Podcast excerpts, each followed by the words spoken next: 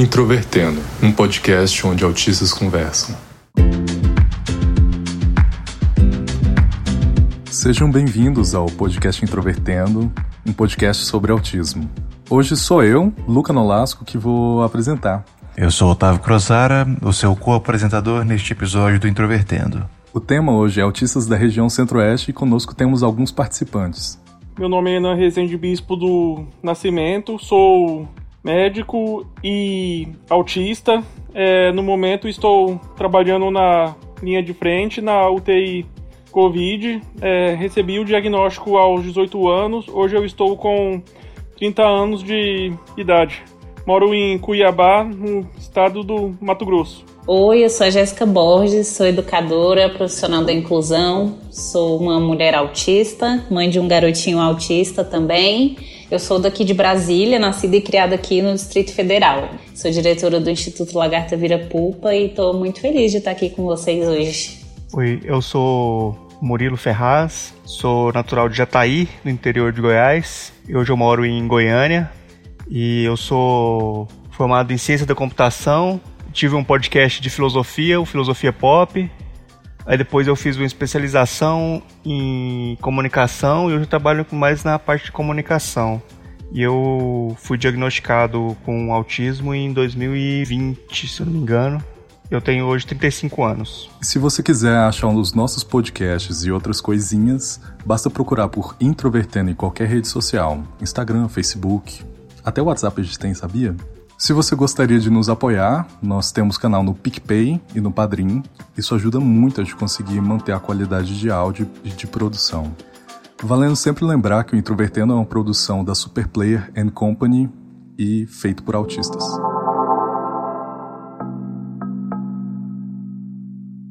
O Centro-Oeste, principalmente nas últimas décadas, ficou muito atrelado à questão do agronegócio, Onde vocês vivem ou cresceram, essa imagem do agronegócio era muito forte? Com certeza. O agronegócio é praticamente é o que movimenta a economia do Mato Grosso. E aqui, né, acabamos tendo muito contato, né, com pessoas relacionadas ao setor agropecuário. A crescente do agronegócio aqui no Distrito Federal e arredores, né, ela tem o incentivo de planos governamentais e o interesse com foco na, nessa expansão né, de, da agropecuária. Mas eu gosto muito de falar da intersecção desse debate do agronegócio com os povos originários, que são os povos que estão à frente dessa discussão do meio ambiente, porque são quem está na linha de frente dessa, dessa batalha aí contra o agronegócio. Mas eu acredito que especificamente dentro da cidade, não tanto, mas ao redor do, do Distrito Federal, ali a caminho da Chapada, indo para Goiânia, você já vê a crescente dessa expansão. É, principalmente nas últimos nos últimos 10 anos, eu imagino que isso deve ter sido muito perceptível. Com certeza. A gente tem aí também até dados né, do tamanho da vegetação do, do cerrado, que é a vegetação de onde a gente está, eu e os outros colegas aqui.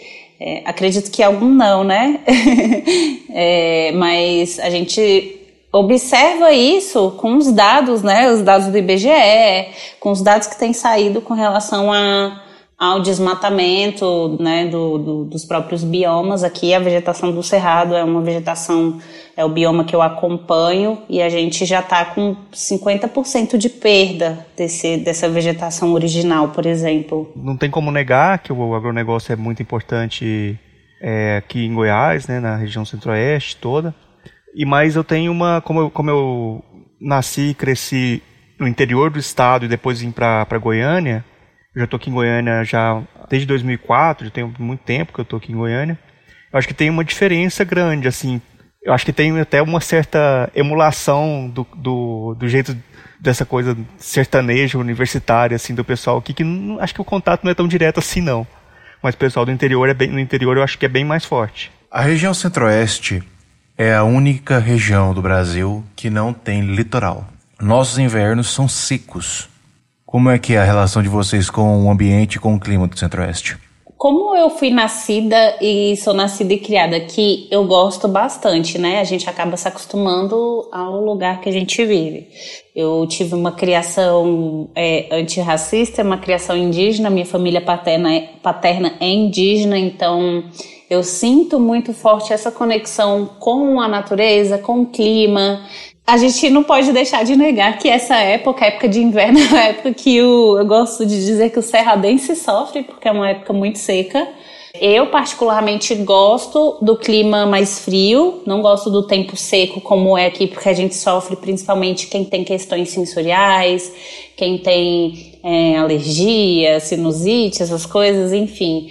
Mas eu já estive em outros estados e apesar de gostar do clima desses outros estados, eu tenho um apego forte com o que eu construí aqui. Eu acredito até pela questão do afeto, né, do lugar, do cheiro, do ambiente. Mas eu não tenho tanta afeição pelo clima que a gente está vivendo neste momento, né? Esse clima de secura, porque ele faz com que a gente sofra. Mas eu entendo também que as estações estejam mais rígidas aqui no Centro-Oeste também, que é uma, uma estação, é, a gente vive dentro do Cerrado, né? E eu acredito que seja em virtude do aumento do desmatamento. Bom, eu aqui com o clima aqui do Centro-Oeste, eu sofro o tempo todo aqui. Eu, eu, eu sou o único goiano que eu sou o único aqui em Goiânia que gosta quando faz uma semana de frio aqui que faz em Goiás, né? Eu nasci lá em Jataí, lá Jataí é a cidade mais fria aqui de Goiás. Então é era um lugar que para mim eu acho que era melhor, mas eu sinto muito incômodo assim no calor. É, geralmente a minha pressão baixa, eu, eu fico sinto cansado, assim, não, não gosto nada de, estar tá num, num, tempo muito, num clima muito quente assim não. E aqui não faz frio quase nunca, né? Então praticamente o ano inteiro é, é ruim para mim aqui. eu sou nascido no Paraná, no entanto eu já moro no Mato Grosso há uma uma boa parte do tempo da minha vida. E assim, principalmente nas regiões sul e sudeste, nós temos o costume né, de ver o, as estações mais bem definidas, né? É, no centro-oeste acaba não sendo muito bem assim. Tanto que a gente até brinca, a gente fala que é seca ou chuva. Tem o período da seca que praticamente não chove, ou quando chove é muito pouco. No entanto, você tem o período do final do ano, que é o período do verão no hemisfério sul, que é marcado pela chuva. Aí chove praticamente todos os dias, são aquelas chuvas marcadas por temporais. É, aqui em Cuiabá mesmo, onde eu moro, é praticamente uma cidade conhecida pelo calor que faz. Quando eu me mudei para Cuiabá em 2009, nos primeiros dias, todo dia eu tinha dor de cabeça é, que eu associei ao calor. Hoje eu já me acostumei com o calor daqui. Mas assim, é, como a Jéssica mesmo disse, o aumento da temperatura também está relacionado com o desmatamento, porque antigamente Cuiabá era uma cidade muito mais arborizada. Isso que fez com que a cidade fosse conhecida como cidade verde. As pessoas mais antigas daqui de Cuiabá mesmo diziam né, que Antigamente era bem mais fresco. Aí, como derrubaram boa parte dessas árvores e concretaram, agora o clima é muito mais quente, mais quente. E assim, o frio quando faz é pouco tempo. Dura só três. Só, nosso inverno só dura três dias, depois acaba. Antigamente eu preferia mais o frio. Hoje em dia, nem frio nem calor. Eu prefiro um clima mais ameno, uma temperatura ambiente. É, o problema é definir o que é temperatura ambiente aqui, que aqui pros goianos, que hora que tá 26 graus, o pessoal já tá com blusa de frio, já tá falando que tá muito frio. Aí pra mim um pouquinho mais frio é bom. É, agora eu nunca passei uma, um, muito tempo em uma temperatura muito baixa, assim, né? Tipo, temperaturas negativas ou muito próximo de zero. Lá em Jataí fazia assim, um dia de madrugada faz, fazia perto de zero, assim, 3 graus, 2 graus. Mas é pouco tempo. Então, assim, eu também concordo, assim, que é, eu gosto de temperaturas mais amenas, mas o que é temperaturas amenas para mim, pro pessoal aqui é, nossa, tá frio demais. É verdade. para quem não é de, da região centro-oeste e tá escutando, a Jéssica não estava exagerando quando disse que o clima da região centro-oeste é desértico. Óbvio, na maior parte do ano não, mas assim, principalmente em agosto, setembro e principalmente no Distrito Federal onde ela mora, às vezes a umidade é um pouco mais baixa do que a do deserto do Saara, então eu acho que ela não estava exagerando nessa parte.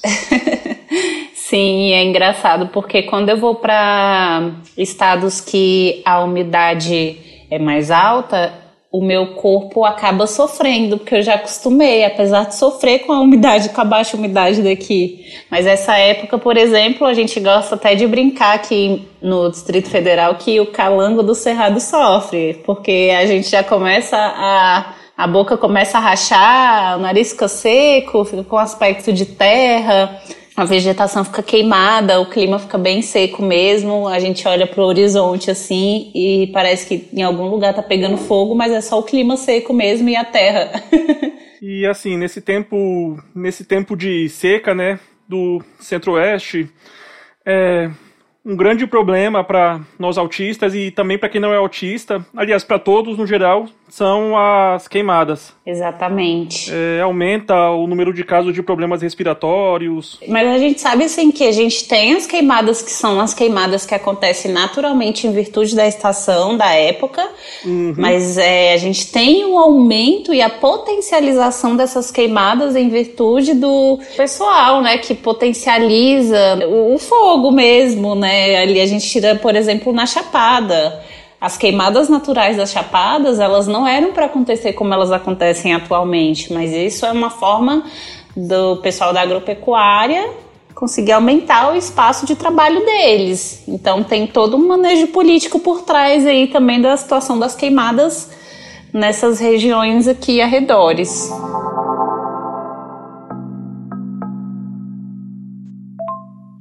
Olá, pessoal do Introvertendo. Meu nome é Larissa, tenho 37 anos, moro em Brasília e fui diagnosticada muito recentemente. É, queria falar sobre algumas vantagens e desvantagens de morar na capital do país para um autista.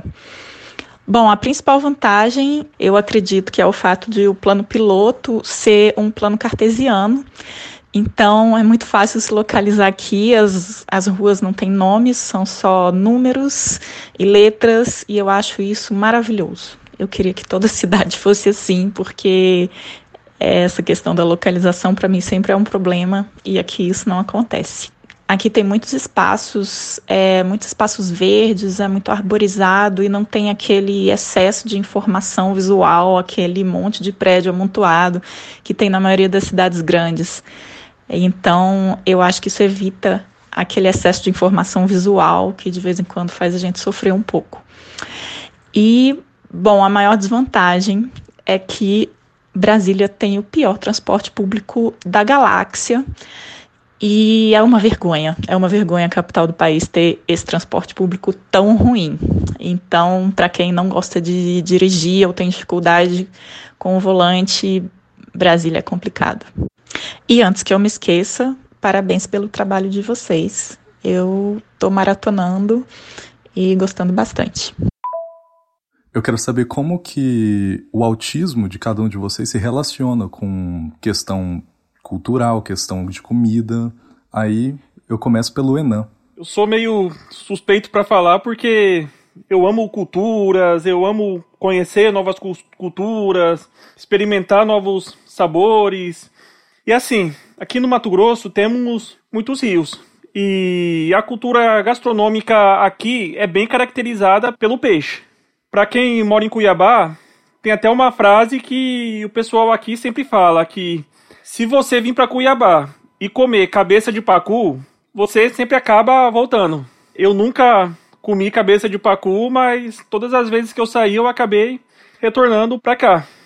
Aqui temos muitos pratos típicos também, como Maria Isabel, é, o arroz carreteiro e também o tal do agridoce, que nem a banana na farofa, a famosa farofa de banana. Particularmente assim, meu paladar, assim, eu sou meio eu acho que a única coisa que eu sou segregacionista é com paladar. Que assim, eu não gosto de doce com salgado. Eu gosto de doce com doce, salgado com salgado. Mas assim, no geral eu me adaptei muito bem com a culinária típica daqui.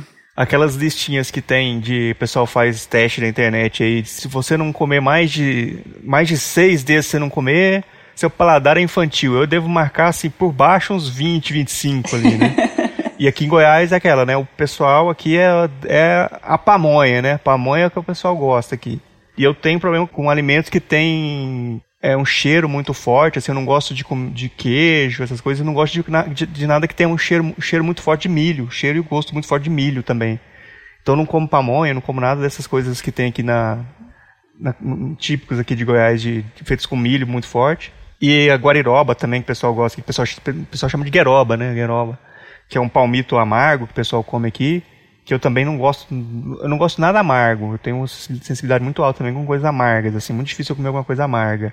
O pequi eu gosto, eu gosto do pequi, mas eu não como muito, assim, se tiver eu gosto quando quando faz aquele caldinho que fica ali junto do pequi, eu gosto de colocar no arroz e tal e pegar uns dois ali no máximo tá bom para mim, mas eu gosto, porque eu não, não tem problema não.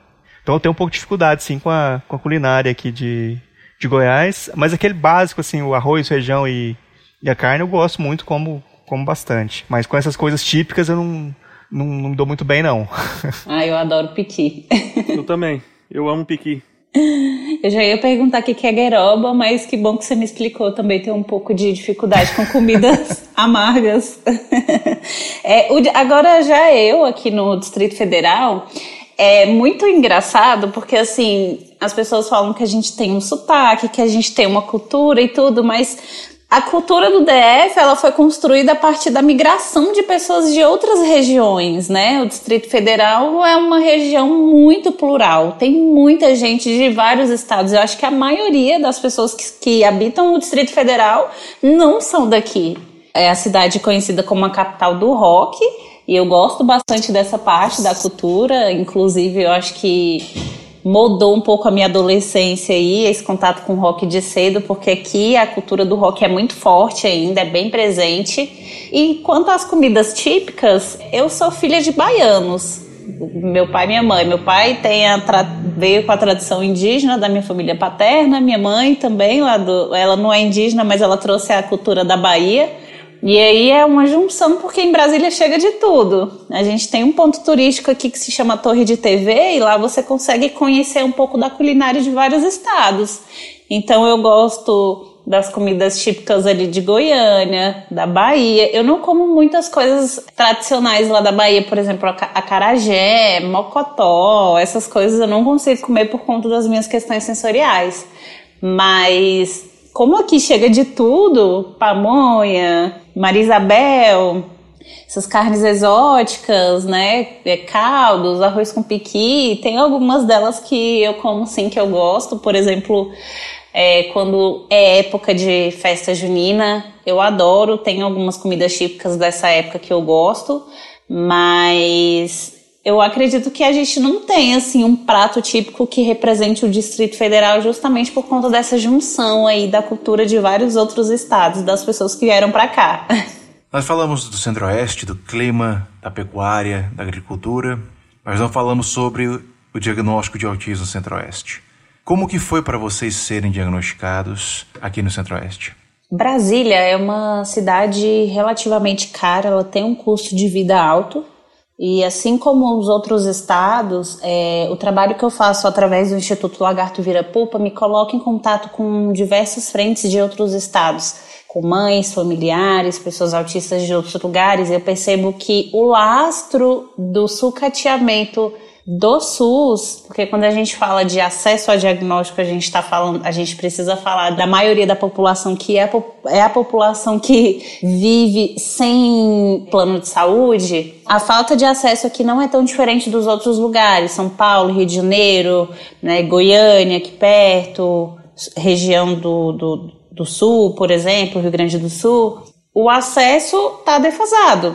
Eu tive diagnóstico com 28 anos, hoje eu estou com 30. Meu diagnóstico só veio depois do diagnóstico do meu filho, né? Tanto por falta de acesso, tanto porque eu também sou usuária do SUS e a gente sabe que o SUS hoje está bem né, sucateado, são anos na fila, né? Tem, conheço pessoas aqui em Brasília que estão há 3, 4 anos e ainda não conseguiram uma consulta com um psiquiatra para tentar fazer uma avaliação diagnóstica. Então, eu penso, pelo trabalho que a gente tem desempenhado através do Instituto, que a realidade do Distrito Federal, é, quando se trata de acesso à saúde de qualidade, intervenções de qualidade e até educação inclusiva de modo geral, tá como os outros estados também. Eu não tenho muita participação na comunidade é, autista, assim, eu, eu não, não sou não sou muito integrado na, na comunidade assim de dessas discussões, então não posso dizer muito sobre sobre como é como é a situação em geral, assim, eu não tenho tanto conhecimento, mas como foi o, o meu processo assim de diagnóstico, né?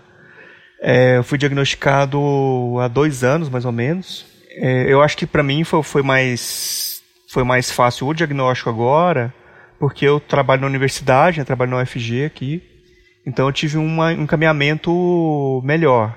Mas, é, por exemplo, sobre o acesso ao SUS, como a, a Jéssica falou, é, eu não, eu, mesmo para quem não não está não tá buscando isso no SUS, eu tenho plano de saúde, eu tive que buscar tanto a, o diagnóstico quanto agora o, o acompanhamento psicológico, eu estou fazendo particular, assim, que, que o, pelo menos para mim, assim, a experiência do que, do que o plano de saúde me oferece é muito ruim, assim, para você conseguir, principalmente psicólogo, assim, acompanhamento com psicólogo é muito complicado para o plano de saúde. Então eu tô, tô, mesmo tendo plano de saúde, tô, tô fazendo particular. Eu acho então assim que é que é bastante complicado, né, é, o acesso ao diagnóstico. Mas eu não tenho como falar com, no geral, tenho que falar mais com, no, no, no, meu caso. Eu tenho amizades, né, e converso com autistas do Brasil inteiro.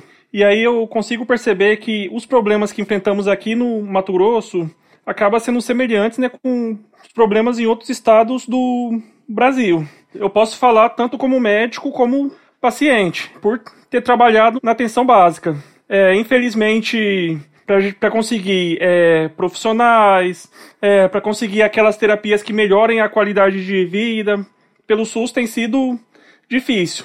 E assim, como médico também eu já atendi crianças autistas. E assim, para essa criança conseguir o, o acesso a terapias como ecoterapia, hidroterapia, é, todo ano eu tinha que fazer um laudo dizendo que a criança era autista e que precisava dessas terapias. E assim, uma coisa que eu não entendia, por que, que eu tenho que fazer laudo todo ano dizendo que a pessoa é autista, sendo que o autismo é a pessoa tem a vida toda. A pessoa nasce autista e a pessoa morre autista.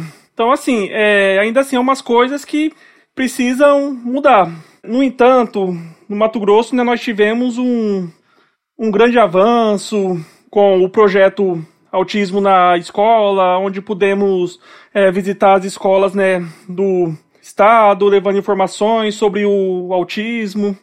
E assim, algo que virou um projeto de, do governo foi a distribuição, a distribuição das cartilhas né, sobre o, o autismo, que agora será distribuído em todas as escolas do Mato Grosso. Estamos avançando bastante na pauta da educação e da conscientização sobre o, o autismo. Legal, eu acho que é porque se a gente for falar dessa questão do acesso ao diagnóstico, a gente tem um abismo aí, né? É, a gente chega, nunca vai chegar ali no, na raiz, basicamente, porque é falta de preparo, falta de formação continuada, falta de acesso, né? Eu acredito que o, o SUS ele é bom, ele precisa de investimento e eu acredito que se os profissionais que estão lá tivessem formação continuada, tivessem uma capacitação, treinamentos periódicos, muitas coisas seriam diferentes. Eu acredito ainda que faltam muitas coisas né, para melhoria e são outros aspectos que demandam discussão, mas eu penso que a raiz do problema seja geral, né, para todos nós, assim, para falta de acesso ela tá ligada, atrelada ao capacitismo, que eu enxergo como o, a, o topo ali da, da, da, da, opressão que a gente enfrenta enquanto autistas, e se a gente for fazer as interseccionalidades né, de, de cada um, se é preto, indígena, LGBT, as coisas ficam ainda mais difíceis, mas eu acredito que a gente ainda tenha muito que avançar em todas as esferas desse tema. Gente, eu já vou puxar aqui para encerrar e vou dar o espaço para cada um de vocês dar um recado, deixar uma mensagem, dizer essencialmente o que quiser. Eu queria agradecer pelo convite para participar desse podcast. Eu gostei bastante, uma imensa honra poder conhecer vocês, poder conhecer os convidados. Fiquei muito feliz. O escritor português Fernando Pessoa tem uma frase que eu gosto muito, que pedras no caminho guardo todas. Um dia eu vou construir um castelo. Apesar das dificuldades, nunca desistam. Sempre que caímos, vamos tentar levantar, vamos tentar levantar a cabeça e vamos seguir em frente. Muito obrigado por tudo. Quero agradecer a oportunidade de estar aqui com vocês hoje. Eu acho que, sendo a única mulher desse espaço, está sendo bem representativo. Falar sobre autismo em qualquer momento, é, sobre a gente lembrar da responsabilidade daqueles que acham que essa luta não lhes diz respeito. Eu estou nas redes sociais, arroba Viagem Atípica e também no arroba Lagarta Vira Pupa. E é isso, até mais. Quero agradecer muito aqui o convite. É, foi muito legal ter essa conversa aqui com vocês. Eu quero mandar um beijo para Ana Luísa, minha namorada, que ela é ouvinte de vocês aqui, ela ouve sempre todos os episódios. E falar para vocês seguirem o, o perfil dela no, no Instagram, que tem uma newsletter também, mas depois lá vocês, assinam lá no, no, perfil, que é o Histórias de uma Dita, que é, fala sobre histórias da, sobre a ditadura militar, que a gente, eu acho que é muito importante a gente é, relembrar essas histórias aí, né? Então, quero agradecer muito a oportunidade de, de participar e eu acho que a gente tocou aqui assuntos muito importantes de coisas que estão acontecendo agora no, no Brasil também, assim, que relacionam com, a, com o desmatamento, com respeito aos povos indígenas. E eu, e eu quero falar também que eu, eu tenho esperança de que a gente vai passar por, por, por esses problemas maiores aqui do Brasil e que em breve a gente vai estar melhor. E obrigado a todos aí. Um abraço. Semana que vem teremos o episódio do Sudeste, apresentado pela Thaís. Não percam!